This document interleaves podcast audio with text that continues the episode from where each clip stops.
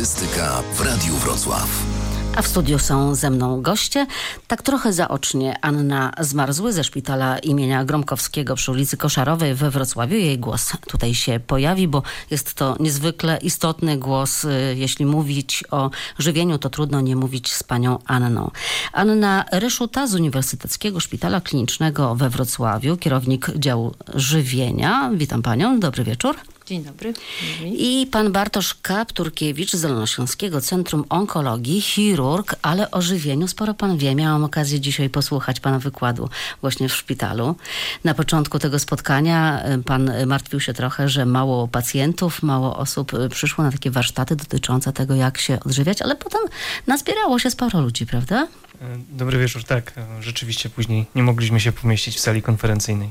To bardzo e, ważne okazuje się. Pacjenci naprawdę bardzo często mówią o tym, że są zagubieni i nie bardzo ich rodziny nie bardzo wiedzą, jak się odżywiać, jak co jeść.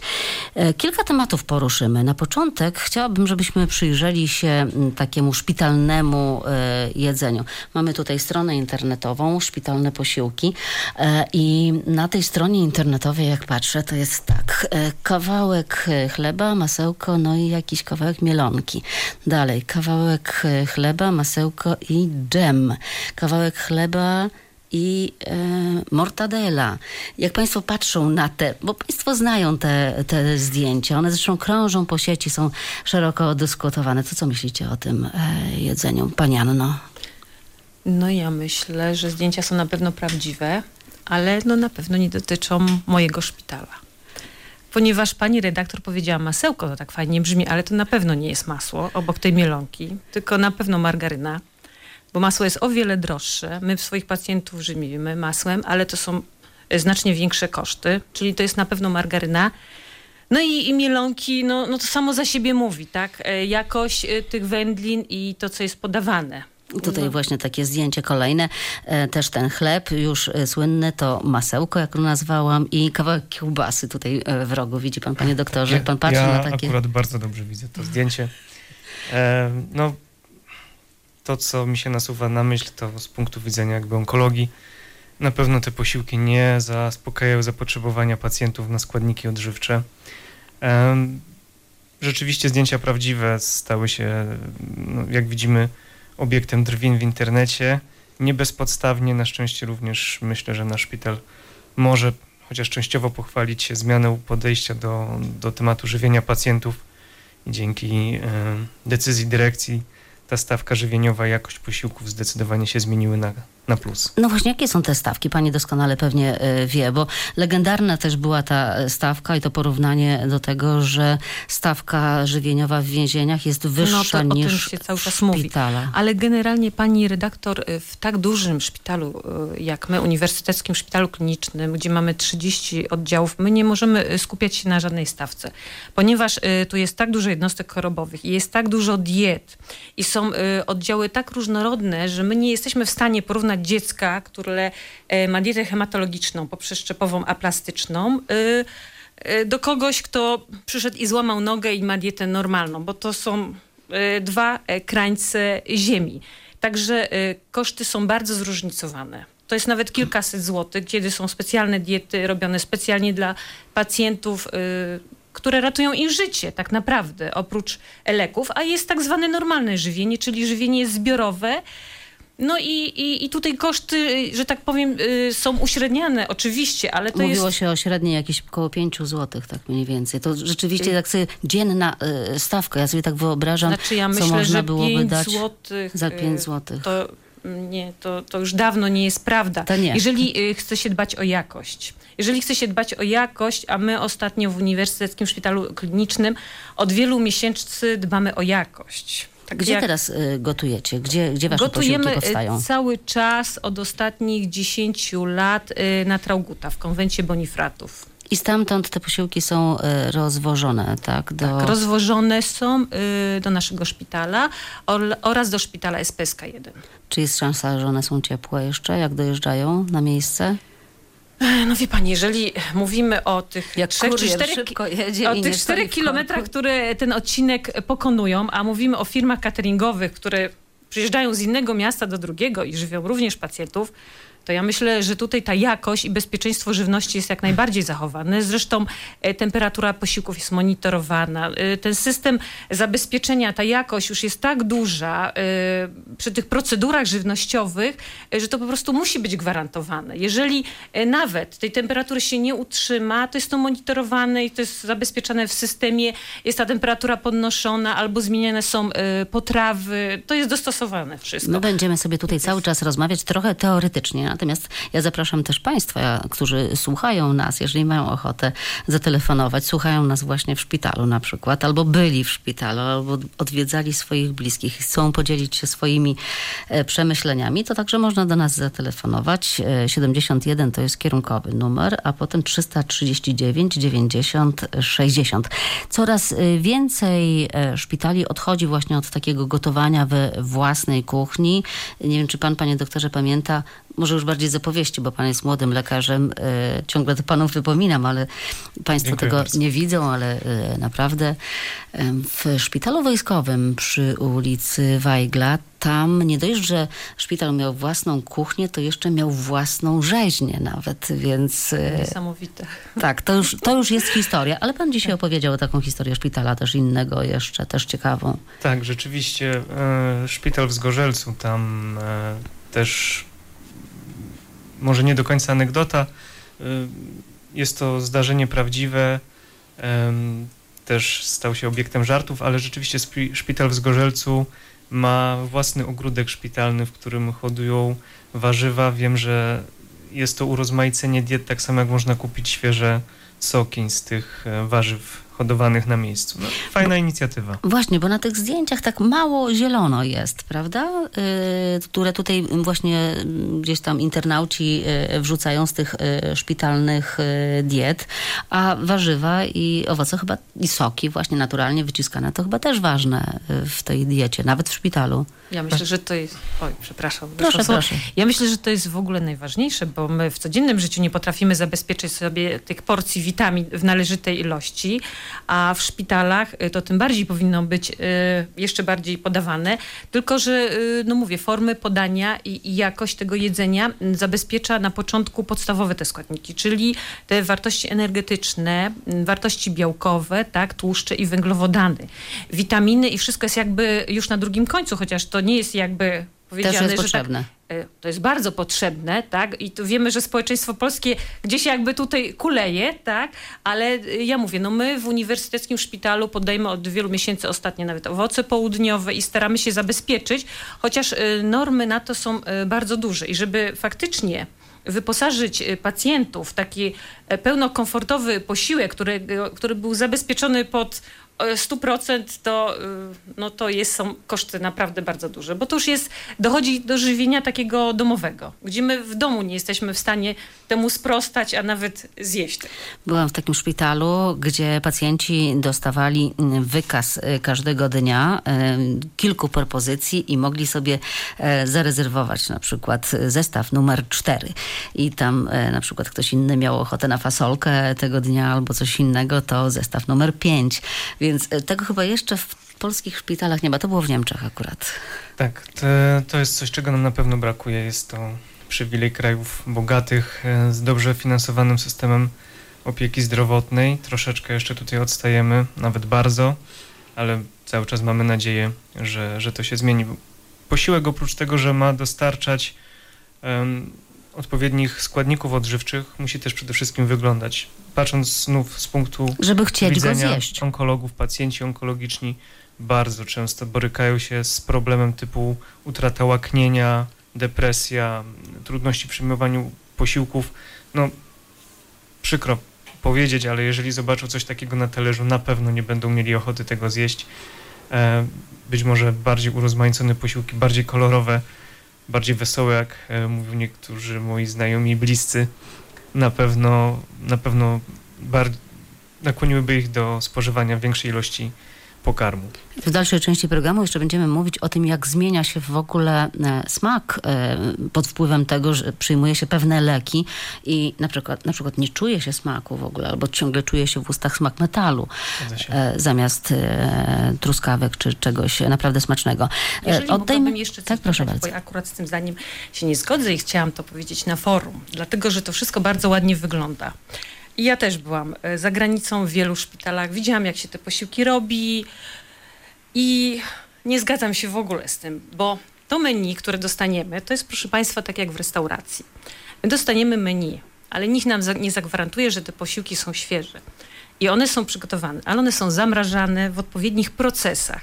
Jeżeli chory chce dostać za 2-3 godziny taki posiłek, drugi chory taki, to te posiłki nie będą przygotowane w tym dniu nigdy w życiu.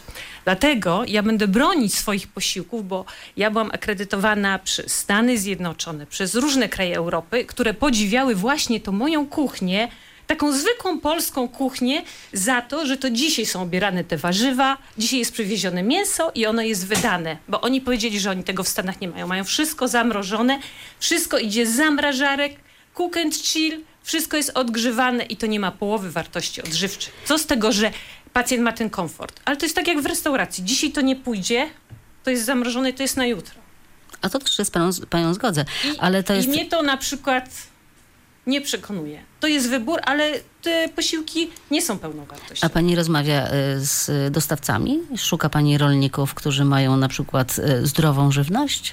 E, nie, ja muszę prze, prze, e, przestrzegać systemu bezpieczeństwa żywności. Ja nie mogę umów zawierać z, z, rolnikami. Ja muszę e, z tymi, którzy mają faktycznie. Mamy podpisane umowy na przykład z dostawcami jabłek, którzy mają swoje plantacje i hodują, ale takich osób jest mało. Więcej jest pośredników u nas. Nie ma po prostu takiego, że tak powiem, bezpośredniego, że ja mogę z rzeźnią sobie zawrzeć umowę. Nie, nie, nie. Znaczy oni no na pewno rozrabiają. Mówią, tak, wszyscy oni kucharze mówią o tym, że produkt, z tak. którego powstaje to jedzenie jest bardzo ważny i, tak. i jak się gotuje z byle czego, no to będzie byle co. Tak. Także to jest taka mhm. jakby podstawa kuchni. Ale może posłuchajmy przez chwilę jednej z pacjentek, która miała już okazję e, spożyć posiłek w jednym ze szpitali. No jedzenie no jest, no nie jest złe w sumie, ja mam dietę, ale ale mogłoby być lepiej. Co dają? No zależy, no na, na śniadanie chleb, serki, dżemy, no kawa jakaś gorzka. No, obiady takie ziemniaczki, mięsko, sosiki. No, no mówię różnie, bo ja jestem na diecie, także, także ja mam takie troszkę inne. Marcheweczka gotowana. Inaczej niż w domu? No na pewno inaczej. W domu się je no wszystko. A jak tak. to przyjeżdża? To przyjeżdża na talerzach, czy w jakiś... Znaczy nie, powiem pani, że tutaj to jestem w szoku naprawdę, bo tu jest czyściuteńko. Jest na takich tackach fajnych. A ciepłe jest... chociaż? Ciepłe, ciepłe, zawsze kawka ciepła. A czasem widziała pani w internecie takie zdjęcia krążą, że tam po prostu kawał kiełbasy i musztarda. No, no były też takie. No z tym jedzeniem tak nie za bardzo, no ale co, da się przeżyć. A da się schudnąć? O, nie wiem, nie wiem, bo ja chodzę na miasto, także podjadam sobie. Pizza, nie pizza, takie różne. Ze szpitala pani chodzi na miasto na pizzę? No byłam ze znajomymi, oni tam pizzę jedli, ja to tam jakiegoś hot doga sobie zjadłam raz, dwa. Pacjentka na diecie. Nie powiem, jak ma na imię i nie powiem, z którego jest szpitala, ale wiecie e, Państwo, tak, że pacjenci się dokarmiają? No tak, e, stały widok na, na szafkach pacjentów, że tam leży bardzo dużo różnych dobroci. E, no, Czy rzeczywiście dobroci? No tak, co do pizzy sam chętnie bym zjadł pizzę. dobroci nie. Nasze to jeżeli popatrzymy na te stoliki, tam przede wszystkim leżą czyste węglowodany, dużo ciastek, wafelków, e, chipsów, chrupek, trochę, trochę owoców, czyli, e, czyli same węglowodany. Natomiast to, co potrzebuje pacjent w przypadku na przykład e, oddziału chirurgicznego, to przede wszystkim białko. Musimy pamiętać o tym, że wzrost zapotrzebowania u pacjenta po operacji może być nawet dwukrotny i węglowodany oczywiście dostarczają energię, natomiast nie dostarczają budulca dla komórek, dla, potrzebnego dla e, odbudowy organizmu. Operacja jest po prostu urazem. Jest to olbrzymi uraz, z którym organizm musi sobie poradzić. No i kolejny e, aspekt jest taki, że jeżeli pacjent, to co mówiłem dzisiaj na wykładach, jeżeli pacjent naje się słodyczy, zapcha żołądek, to nie będzie chciał zjeść nic zdrowego. Tak jak małe dziecko. Jak dostanie cukierków, naje się tych cukierków, obiadu już nie zje. Pani jak ogląda, e, czasem przejdzie się Pani przez oddział i widzi Pani... My mamy jeszcze specjalne lodówki dla pacjentów, żeby mogli przechowywać e, e, to swoje żywienie w odpowiednich parametrach, dlatego, że one bardzo często udaje się do... Jest ciepło, Jest tak. ciepłe, psuje się i później jeszcze mają niestrawności, a później jeszcze ja mogę być podejrzana, że dałam coś po prostu, co zaszkodziło pacjentowi, także to jest przez personel medyczny monitorowane na każdym oddziale. Są specjalne lodówki, w oddziałach y, na, czy w pomieszczeniach socjalnych i cały czas. Ale tak widzi tak powiem, pani, co rodziny przynoszą, albo pacjenci sami sobie dokupują tam pani w tych redaktor, kioskach? Gdybyśmy się dobrze odżywiali, to 60% pacjentów by nie było w szpitalu. Proszę panią, naprawdę oddziały byłyby puste. Niech pani mi uwierzy, bo ja już jestem dietetykiem 25 lat. Ludzie nie... sami sobie po prostu y, szkodzą i się tego nie da wytłumaczyć. To trzeba albo zrozumieć. To jest pewien e, długotrwały proces, tak jak pan doktor powiedział. To jest... Y, ja się w pełni tutaj zgodzę z panią magister, bo e, kto patrzy na to, co kupuje? Mamy piękne, kolorowe reklamy w telewizji i e, jemy oczami, tak? Te, brzydko mówiąc, najbardziej popularne firmy, które najbardziej się ogłaszają, serwują nam największe, największe dziadostwo. Na szczęście u mnie w domu e, uległo to zmianie, rzeczywiście idziemy, chcemy kupić serek, patrzymy, syrop glukozo-fruktozowy nie bierzemy. Patrzymy serek biały do smarowania, zrobiony z mleka z proszku, nie bierzemy. Ale to są bardzo ważne rzeczy. No właśnie, ale te wszystkie rzeczy, które są trochę zdrowsze, one od razu są trzy razy droższe. No właśnie nie, bo te mhm. markowe firmy mhm. podają e, no, niezbyt zdrowe składniki, natomiast te mniej znane, one są tańsze, ale często używają lepszych składników e, do produkcji ja myślę, y, że mm, diabeł już tkwi w szczegółach, bo nawet już y, to jedzenie jest mniej zdrowe czy bardziej zdrowe. Mamy chemię w środowisku, wszędzie jest pełno sztucznego. Świat jest w ogóle e, oparty na jakiejś chemii, tak? Ale my jemy tego po prostu za dużo. Nawet jeżeli byśmy jedli tą porcję słodyczy 20-30 gram dziennie, to na naszym zdrowiu by to nie zaszkodziło. Ale jeżeli jemy takie ilości albo zabezpieczamy swoje posiłki posiłkami, które nie powinniśmy jeść, czyli zamiast obiadu jemy e, jakieś słodycze, tak? Później lody, później... E, A wie pani co, znalazłam e, w lodówce, tej, o której pani mówiła, na jednym z oddziałów właśnie u pani w szpitalu. Zajrzałam do tej lodówki, bo tam akurat nie tak, że chodzę po szpitalach i zaglądam do lodówek, ale akurat tak się złożyło. I to był oddział, to była klinika diabetologii, gdzie cukrzycy leżą, a w lodówce u pacjentów była napoleonka.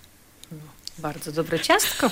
Bardzo dobre redaktor. ciastko, ale może niekoniecznie. Jeżeli już jest ciasta, to chyba lepiej sernik, tak? Ma, ma dużo białka. Ale to, co pani tak. tutaj też powiedziała, sami sobie szkodzimy. E, ja tutaj chciałbym się odnieść do danych statystycznych. Pokazywałem dzisiaj, w 1980 roku e, niecałe 80 tysięcy zachorowań na nowotwory złośliwe w Polsce.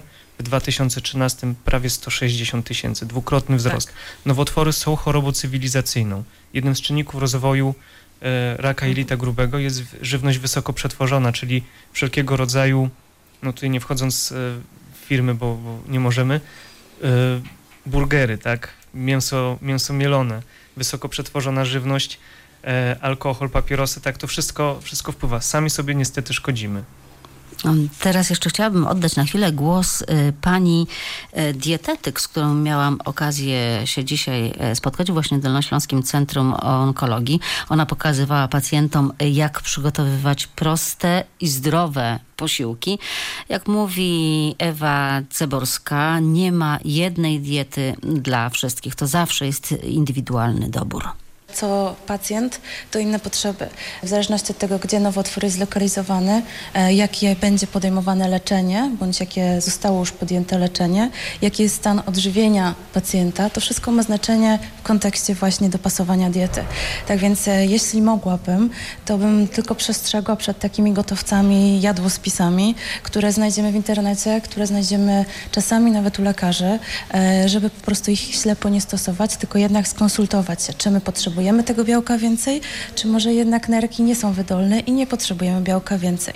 Tak więc e, tutaj taki apel o to, żeby każdą dietę gdzieś konsultować, gdzieś w wiarygodnym e, źródle. Najczęściej jest tak, że pacjenci faktycznie nie jedzą tak jak powinni, najczęściej nie mają tej interwencji żywieniowej, czyli de facto nie wiedzą, co mają jeść, żeby było lepiej. Bardzo wiele mitów krąży e, w sieci, czy pacjentka pacjentce. Na przykład taki mit, który no, moim zdaniem to jest absolutna katastrofa, że on w ogóle funkcjonuje. Chemia lubi chemię. E, I dziecko, e, widziałam takie coś na własne oczy, dziecko dostawało e, zupkę chińską od matki swojej, dziecko chore na białaczkę.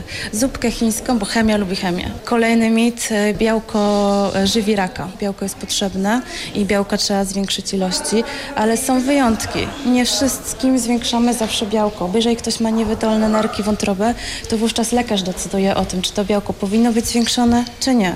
Z reguły tak ale jednak sprawdźmy to, czy tak na pewno powinno być.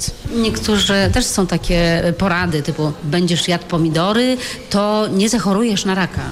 Tak, jest bardzo dużo różnych mitów też dotyczących profilaktyki. No i faktycznie warzywa, e, szczególnie pomidory, są takim warzywem cennym, jeśli chodzi o, tutaj chodzi o likopen konkretnie, który jest związkiem o działaniu przeciwnowotworowym, ale to nie oznacza, że jak będziemy jeść nawet tych pomidorów bardzo dużo, ale dodatkowo będziemy palić papierosy, pić alkohol i e, na przykład mieć nadwagę czy otyłość, no to nie zachorujemy. Nie ma na to recepty. Gdyby była, to by było fajnie. Ja bym jeszcze Pani zapytała o to, jak Pani widzi takie typowo szpitalne jedzenie. Widzimy w sieci takie zdjęcia, gdzie tam jest kromka chleba, kawałek masła i kiełbasa. Widzimy takie zdjęcia, ja widzę takie, takie nie zdjęcia, ale takie realia, że faktycznie te szpitale, e, no większość szpitali oferuje tego typu żywność, e, posiłki dla swoich pacjentów. To się bardzo powoli, ale zmienia. E, w kierunku takim, że, że faktycznie można tam na tym talerzu uświadczyć trochę więcej białka, trochę więcej witamin, składników mineralnych, ale to jest nadal strasznie mało i widziałam takie talerze, że płakać mi się chciało nad tymi talerzami. A jeżeli pacjent ma e, zapotrzebowanie zwiększone, e, apetyt zmniejszony i niedożywienie zaawansowane, to jak ma on zjeść z, apetytem kawałek e, kromki chleba i, i jakiś ala pasztecik? Nie ma szansy. Zmienia się to rzeczywiście i to jest tak, że pacjenci też to zaczynają e, doceniać, że jest e, coraz lepiej. Ale e, rzeczywiście, panie doktorze, jeszcze mm, o tych mitach trochę, bo pacjenci trochę przychodzą ze swoimi przekonaniami takimi. Pan się spotyka z tymi przekonaniami. Co pan słyszy? Tak, rzeczywiście bardzo dużo różnych mitów. Wręcz zastanawiam się, czy nie zacząć ich kolekcjonować w jakimś zbiorze. Co pacjent, to, to pojawiają się jakieś mity odnośnie żywienia, od, odnośnie walki z chorobą nowotworową. Na przykład. no, między innymi to, że właśnie tutaj, co słyszeliśmy przed chwilą, że żeby nie dożywiać raka, pacjenci potrafią się głodzić.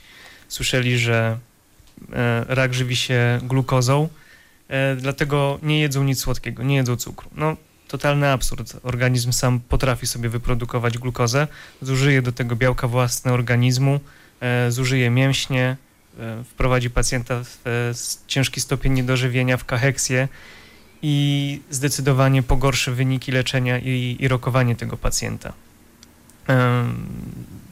Kroplówki wzmacniające, tak? Podanie, co to jest kroplówka tak, wzmacniająca? Myślę, to co rozumieją pacjenci czy rodziny, podanie 500 ml glukozy, czyli 100-150 kilokalorii.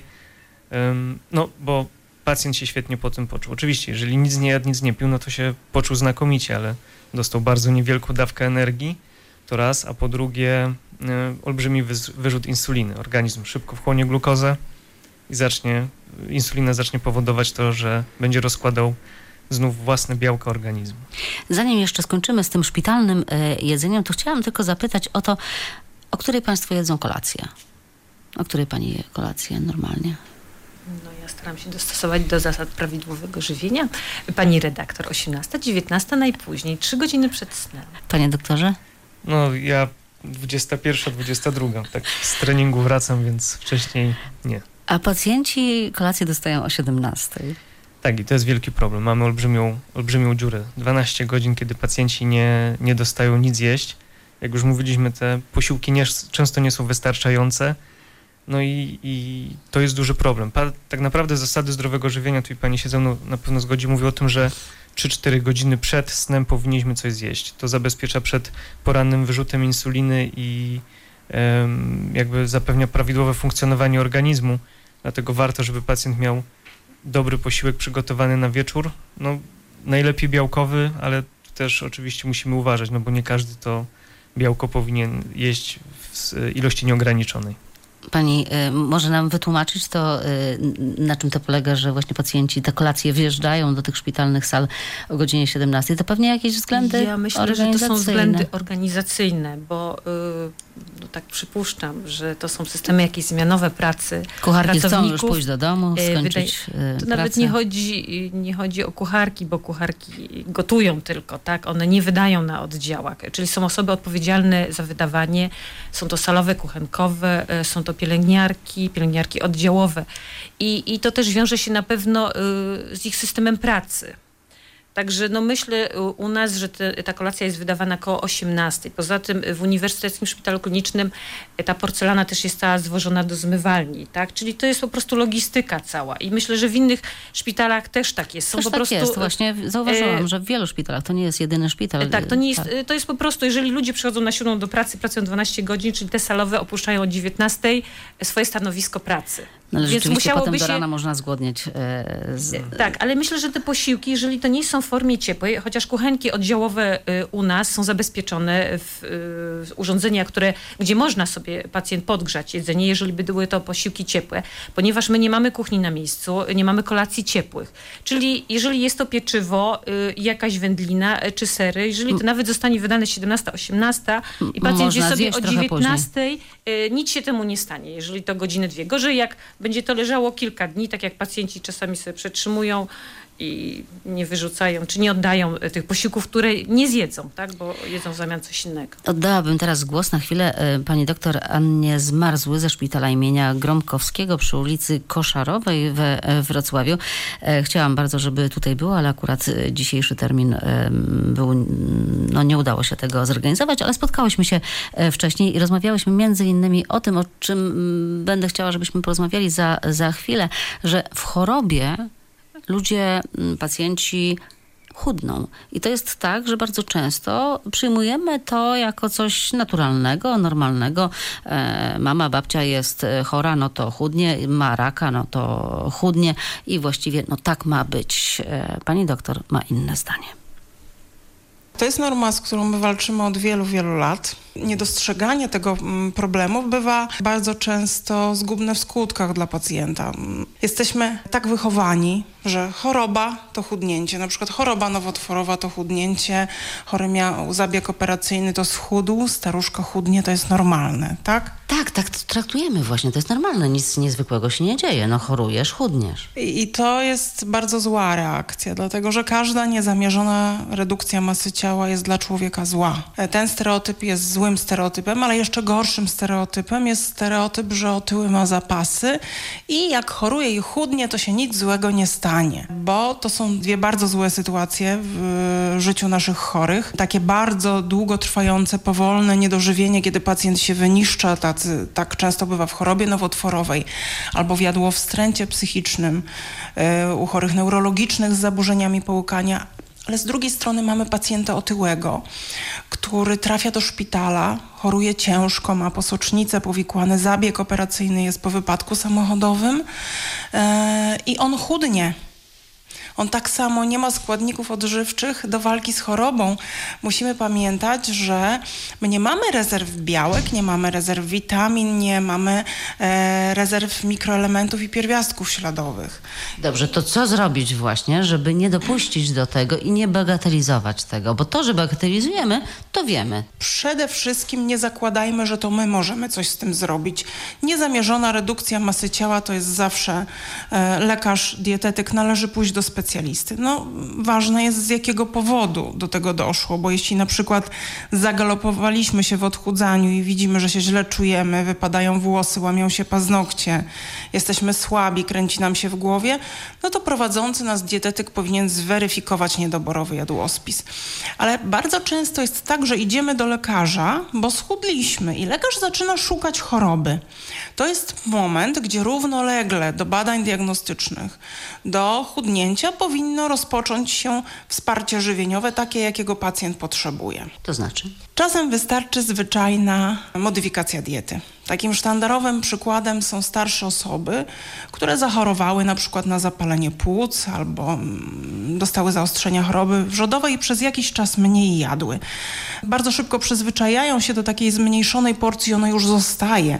Wtedy warto wrócić do tego jadłospisu sprzed choroby, wspomóc się jakimiś odżywkami dostępnymi bez recepty w aptece, które można e, wypić raz dziennie powolutku. Czasem taka reakcja wystarczy. Są sytuacje, gdzie pacjent na stałe, na wiele miesięcy musi mieć zlecone doustne diety przemysłowe. Te same odżywki, ale pamiętajmy, jest ich kilkadziesiąt rodzajów. Są różne dla różnych chorych z cukrzycą, niewydolnością nerek, zaburzeniami połykania, chorobami wątroby, chorobą nowotworową. Więc jeżeli to już jest takie długie leczenie, powinien je ustalić lekarz. No i to są sytuacje optymistyczne. Trudniejsze dla chorych są sytuacje, kiedy pacjent nie może się odżywiać w sposób naturalny, czyli chudnie, nie może jeść nie wchłania substancji odżywczych, traci je, ma w jakiś sposób niesprawny przewód pokarmowy. No coś się dzieje takiego niedobrego, e, że musimy pacjenta e, żywić w inny sposób. Ale to już w szpitalu, tak? W szpitalu, ale nie tylko w szpitalu. Część pacjentów jest żywionych także w warunkach domowych. Ja się zajmuję takimi pacjentami dorosłymi i dziećmi. Mówimy tutaj o dwóch rodzajach leczenia żywieniowego. Żywieniu dojelitowym. To słowo oznacza podanie składników odżywczych pacjentowi przez jakiś zgłębnik, potocznie zwany sondą, chociaż e, profesor, który uczył mnie leczenia żywieniowego, Marek Pertkiewicz, mówił do mnie zawsze, Ania, sondą to ty se możesz wylecieć w kosmos, a do żywienia jest zgłębnik dojelitowy. Zapamiętajmy to słowo.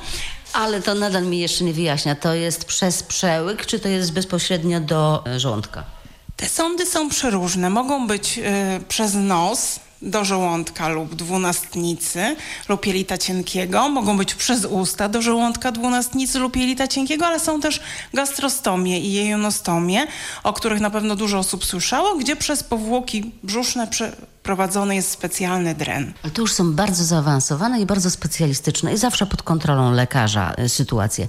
Natomiast chciałabym wrócić jeszcze do takich sytuacji, że na przykład starsza osoba, powiedzmy, ma cukrzycę, ma zaleconą dietę i tak patrzy, mówi, o tego nie mogę, tego nie mogę, tego nie mogę i tak ogranicza sobie to jedzenie i w rezultacie je bardzo niewiele. Niestety medycyna bardzo często wyniszcza pacjenta dietą łatwostrawną, czyli w cudzysłowie gotowane kurze cycki, buraczki i ryż. Pacjent dostaje po jakimś zabiegu na początku nowej choroby, na przykład metabolicznej, jaką jest cukrzyca, bardzo restrykcyjny jadłospis. I niestety w naszej rzeczywistości zostaje bez dietetyka, ponieważ dietetyk jest płatny. Jesteśmy państwem, które to jest skandal, które nie refunduje opieki dietetycznej naszym pacjentom.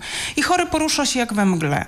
Korzysta z doktora Google, gdzie co jeden jadłospis to bardziej restrykcyjny. Nawet jeżeli są tam umieszczane mądre zalecenia żywieniowe, to one są dla wszystkich. A jeżeli coś jest do wszystkiego, to jest do niczego. Nie ma takiej indywidualizacji diety. I pacjent przede wszystkim boi się. Boi się wprowadzić nowy pokarm, bo skoro dostał bardzo duże ograniczenia na początku, to wiąże pewną część żywności z chorobą. To tak nie jest. Jadłospis można bardzo mądrze urozmaicać. No ale niestety już taka sytuacja, w której pojawiło się chudnięcie i redukcja masy ciała, to jest moment, w którym e, są już niedobory.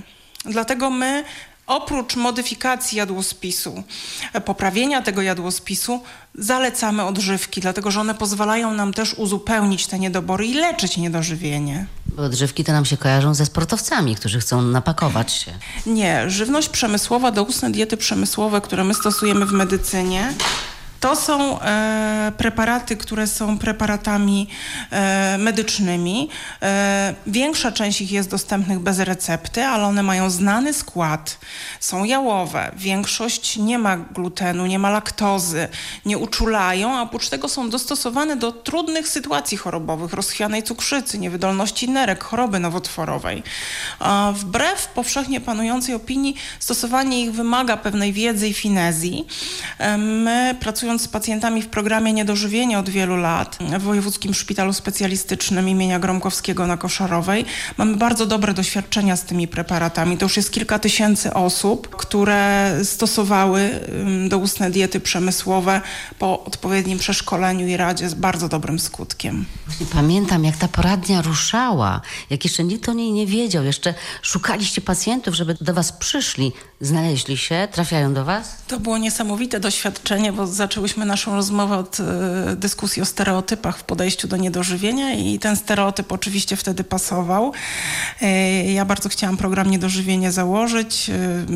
Y, start, nie było jeszcze z nami dziennikarzy, bo to były pierwsze dwa czy trzy dni, poradnia była pusta. Pamiętam dzień konferencji prasowej, gdzie Państwo się zjawiliście, rozmawialiście z chorymi dzień po tych informacjach w prasie, w radiu, w telewizji, za co bardzo dziękuję, pojawiły się tłumy chorych, bo mieliśmy kilkadziesiąt telefonów dziennie. W tej chwili rejestrujemy no, z kilkutygodniową, niestety pacjent musi poczekać, no ale do dyspozycji chorego jest lekarz, pielęgniarka żywieniowa, dietetyk, psycholog i neurologopeda, czyli wszystko to, co chory niedożywiony powinien dostać. I to są bezpłatne wizyty. Wizyty są bezpłatne, nie trzeba na nie skierowania. Trzeba się do wizyty przygotować, spisać jadłospis, zebrać dokumentację. Oczywiście trzeba się wcześniej zarejestrować. No i mieć jakieś wskazania. Tak, tak to rejestracja to nie jest coś takiego, że każdy może y, przyjść. Pielęgniarka odbiera telefon, y, wypytuje pacjenta i rejestruje tych pacjentów, którzy się kwalifikują do programu. Publicystyka w Radiu Wrocław. I jak się Państwo e, zakwalifikują do programu, to tam Państwo spotkają Panią Annę Zmarzły, e, która naprawdę, proszę wierzyć, e, zajmie się Państwem tak jak trzeba. To jest szpital imienia Gromkowskiego przy ulicy Koszarowej we, Wrocław we Wrocławiu. A teraz wracamy do gości. Panie doktorze, dzisiaj podczas tego spotkania w szpitalu podał Pan takie dane, które są dość przerażające. Od 40 do 60% chorych trafia do szpitala w stanie niedożywienia. Tak.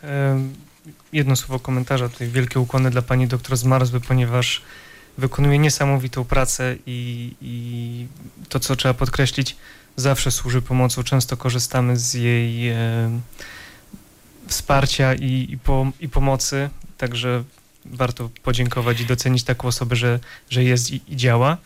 E, tak, te dane, które podałem, rzeczywiście dane opublikowane przez profesora Kłęka, który jest e, prezesem Polspenu, pokrywający się e, no właściwie na terenie całej Polski 40-60% pacjentów trafia niedożywionych. Z tych, którzy są prawidłowo e, odżywieni, kolejne 70% nabywa niedożywienia w trakcie pobytu ze szpitalu, pobytu w szpitalu w wyniku różnego rodzaju akcji, czy to wynik zabiegu operacyjnego, prowadzonej diagnostyki, czy właśnie diety szpitalnej.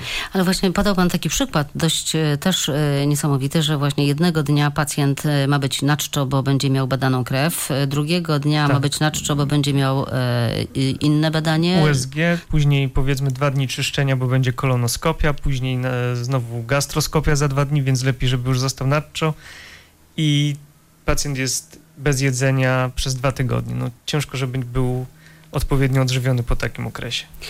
Niedożywienie w chorobie nowotworowej e, na przykład, tak jak w Pana szpitalu, no to co to oznacza dla pacjenta i dla jego zdrowienia? Niedożywienie pacjenta oznacza gorsze wyniki leczenia i gorsze prognozy. To też e, dane, które dzisiaj były pokazywane, e, blisko 1 piąta pacjentów nowotworowych umiera nie z powodu choroby zasadniczej, ale z powodu niedożywienia. To jest przerażająca dana. To jest przerażające. Jest to, jest to miejsce, gdzie możemy jeszcze bardzo dużo zmienić. Prawidłowe odżywienie organizmu, e, odżywienie tkanek, ich e, utlenowanie, ukrwienie e, wpływa na efekt leczenia, na ilość powikłań, na szybkość powrotu do zdrowia. No, dane kliniczne i, i duże badania europejskie opublikowane pokazują, że w obecnych czasach nie ma możliwości prawidłowego leczenia pacjentów, dobrego leczenia pacjentów bez prawidłowej interwencji żywieniowej. To, co mówiłem dzisiaj, jest to do tego stopnia um, udokumentowane, że komisje etyczne nie wyrażają zgody już na żadne badania, które by porównywały, czy pacjent potrzebuje żywienia, czy nie, ponieważ badania randomizowane zakład zakładałyby, że ktoś dostałby gorsze leczenie. I nikt już się na takie badania kliniczne nie chce zgodzić. To jest niezwykle ważne. Pacjenci nie jedzą i chudną z różnych powodów. Jedno to jest to, o czym pan powiedział, że właśnie ta diagnostyka. Drugie to jest tak, że na przykład po podaniu chemii często jeść się po prostu nie chce. Tak? Często jeść się nie chce, zmienia, zmienia się smak. smak yy, znacznie spada apetyt. Yy, oczywiście są preparaty, które pobudzają ten apetyt, ale nie na wszystkich one działają. Do tego dochodzi ból, yy, dochodzi stres. Pacjenci nowotworowi to bardzo często również depresja. No, ciężko sobie wyobrazić, że pacjent taki będzie funkcjonował normalnie i, i, spożywał normalne posiłki. Dzisiaj w szpitalu rozmawiałam z panią Urszulą, która właśnie trafiła do Dolnośląskiego Centrum Onkologii. Ma za sobą pierwszy posiłek. No, chyba w domu lepsze gotuje tak mi się wydaje, ale e, nie narzekam, nie liczyłam dzisiaj na żaden posiłek. Lekarze przestrzegają i mówią, że wielu pacjentów nowotworowych traci apetyt, przestaje jeść. Pani miała takie problemy? Jak się dowiedziałam, e, no to oczywiście spotkałam się z koleżanką, która podobny problem dotknął i od razu powiedziała, dieta jest najważniejsza, dieta jest najważniejsza. Tego ci nie wolno jeść, cukru nie wolno, tego nie wolno. Jestem tak strasznie skołowana, bo nie wiem, co mi wolno, bo na razie wiem i wszystkiego się boję jeść, ponieważ koleżanka tego nie, tego nie, tego, ale to było to wszystko tak szybko dla mnie, że nawet jeszcze nie zdążyłam. Jakieś zamówiłam kilka książek o żywieniu, ale jeszcze jestem przed e, tym, zanim to przyjdzie, zanim się nauczę po prostu e, przygotowywać inne posiłki, no bo, e, bo, bo z tego, co już się zdążyłam zorientować, że jedzenie jest bardzo ważne i to, co mi się dawniej wydawało, że jest zdrowe, to niekoniecznie. A co na przykład? Myślałam, że, że na, tak w małych ilościach chude mięso, a tutaj mówią, że mięsa w ogóle nie, tak mówią, że nie, cukru absolutnie nie, bo cukier pożywka, czyli odrzuciłam wszystko, nawet niektórych owoców nie, y, tak mi powiedziała koleżanka, jeszcze tego nie przeczytałam, e, też nie. E, także no tylko te warzywa, no ale po tych warzywach jest trochę człowiek na razie słaby, bo, bo, no, bo tylko na razie staram się jeść warzywa, zielone warzywa, tak mi powiedziała. Organizm też musi mieć siłę na walkę z chorobą. Dlatego zdaję się sobie sprawę, że, że no muszę jeść, bo na pewno czeka mnie we czwartek operacja, chemia, radioterapia. Wiadomo, że to wyniszcza organizm, nerwy. To jest nieuniknione przede mną, że, że schudnę sporo. To była pani Urszula, która już e, przygotowuje się na to, że na pewno schudnie, wszystkiego się boi, ale takich pacjentów jak pani Urszula jest e, więcej, po prostu nie wiedzą. Tak, pacjenci rzeczywiście nie wiedzą. To są takie mity, bo Koleżanka ciocia, powiedziała. Tak, ciocia, stryjka, wujki, bab, wujka babci i, i, takie przekazywanie mitów i, i, i legend ludowych. Dlaczego mięsa nie? Przecież jeżeli pacjent ma operację, dzienne zapotrzebowanie pacjenta to jest 80 grama białka na kilogram masy ciała. Po operacji to wzrasta dwukrotnie, do 1,5 grama, w skrajnych przypadkach do nawet 2 gramów na kilogram masy ciała. Czyli pacjent musi zjeść 120 gramów białka w ciągu doby, na przykład z mięsa, no niestety, w przeliczeniu na mięso wołowe to jest prawie kilogram. No, niewyobrażalne, że pacjent zjadł tyle mięsa wołowego w ciągu dnia. Można się wspierać dietami przemysłowymi, które znacznie pomagają. I to też nie jest tak, że pacjent musi chudnąć. To, co powiedziała pani doktor Zmarzły, e, dzięki e, temu, że no, jeżeli możemy się chwalić, tak, e, u nas w szpitalu zaczęło to funkcjonować, mamy dyrekcję otwartą na pomysły, mam e, szefa bardzo otwartego na pomysły. Wprowadziliśmy protokół ERAS. Co to jest? Protokół przygotowania i prowadzenia pacjentów w okresie okołooperacyjnym, który zakłada to, że pacjenta nie głodzimy. Pacjent je do ostatniego dnia, nie jest czyszczony. W pierwszej dobie pooperacyjnej, nawet w zerowej w niektórych szpitalach dostaje już dietę płynną. Bo ja pamiętam, że było takie zwilżenie ust co najwyżej przez pierwszą dobę, Nie. broń Boże, dajemy, nic... dajemy pacjentowi jeść, często dietę płynną, e, dietę e, bezresztkową, ale dajemy mu jeść. To się wchłania, przewód pokarmowy funkcjonuje, pacjent e, nie traci własnych białek, nie, nie jest niedożywiony.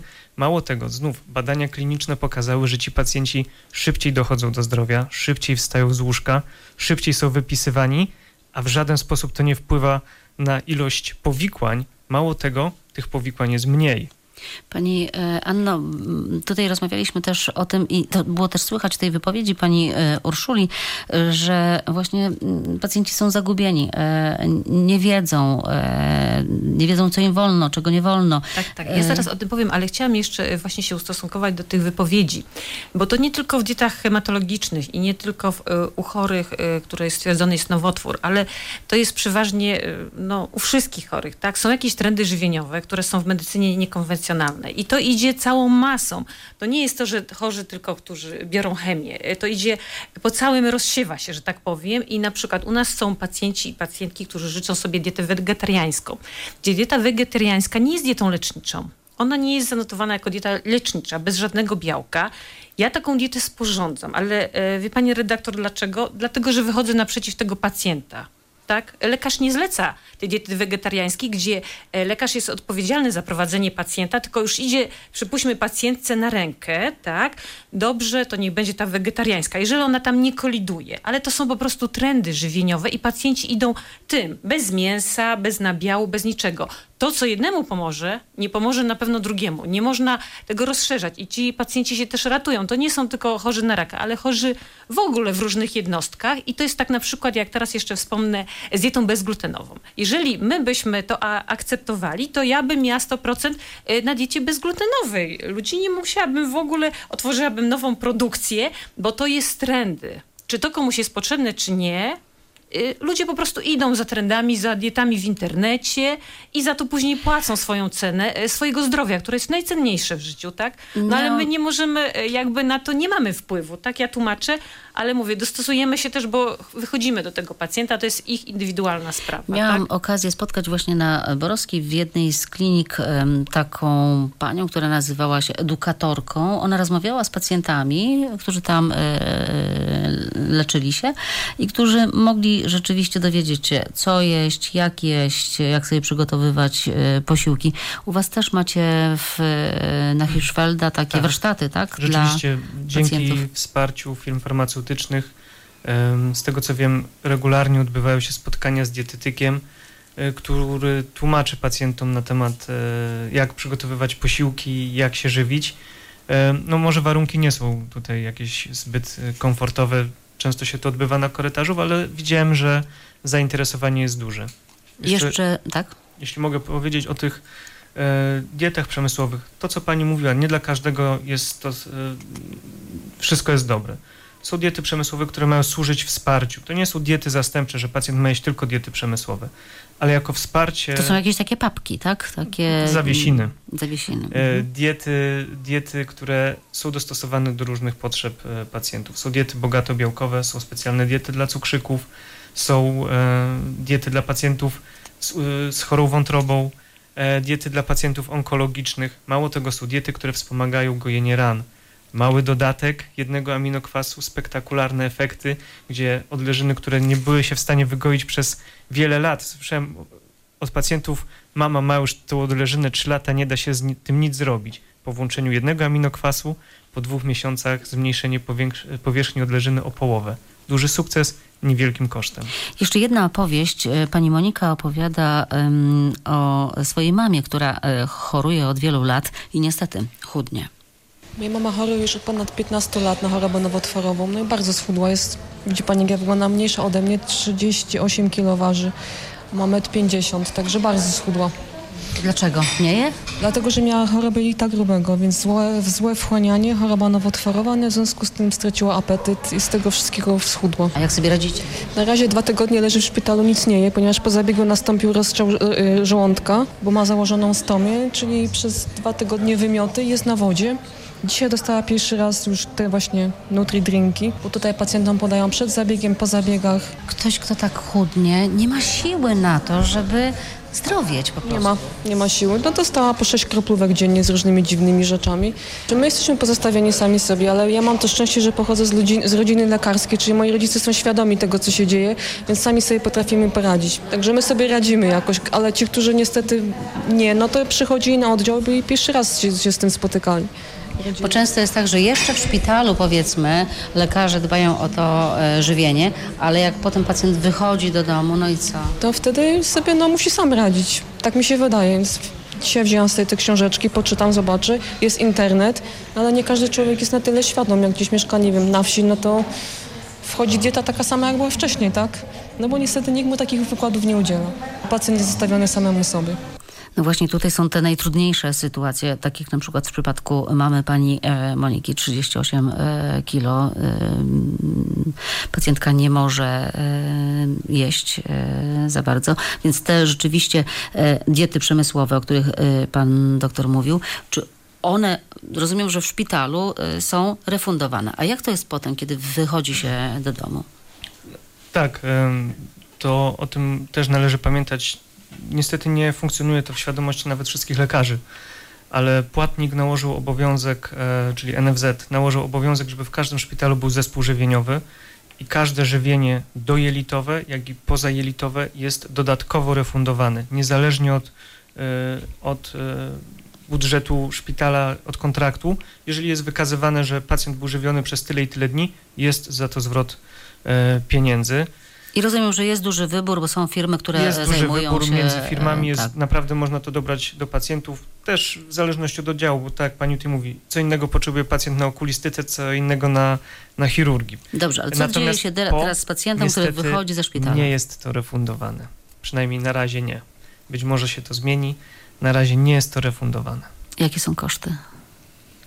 Um, znaczy tutaj też jest, y, to niestety zależy od apteki firmy farmaceutyczne też się starają e, i w różnych aptekach te ceny są różne. Są e, apteki może nie tyle sponsorowane, ale objęte patronatem, gdzie te, te diety przemysłowe można dostać trochę taniej, ale dalej jest to koszt kilku złotych za, za taką buteleczkę żywienia.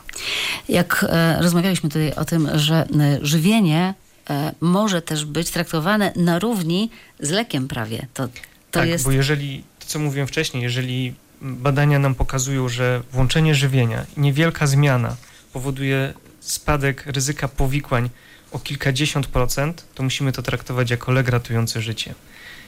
Bardzo fajny e, przykład podał bodajże właśnie profesor Kłęk na niedawnych wykładach odnośnie grupy Sky e, kolarskiej, która wygrała Tour de France ich polityka była taka, że wystarczy zmienić 1% w każdej dziedzinie na plus, żeby osiągnąć duży sukces.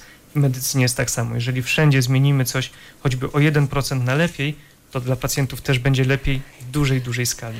Zaczęliśmy od tych obrazków e, szpitalnych posiłków. E, jak spotkamy się następnym razem, e, bo do tematu pewnie jeszcze będziemy wracać. Mam nadzieję, że te posiłki będą bardziej jeszcze bardziej kolorowe i smaczne dla pacjentów. Bardzo dziękuję Państwu za wizytę w studiu. Przypomnę, naszym gościem była pani Anna Reszuta z Uniwersyteckiego Szpitala Klinicznego we Wrocławiu, kierownik działu żywienia i pan Bartosz Kapturkiewicz z Dolnośląskiego Centrum Onkologii chirurg. E, dziękuję za udział w audycji, dziękuję, dziękuję. Państwu za e, wysłuchanie jej. E, spotykamy się jak zwykle w radiowym oddziale ratunkowym. Elżbieta Osowicz, do usłyszenia.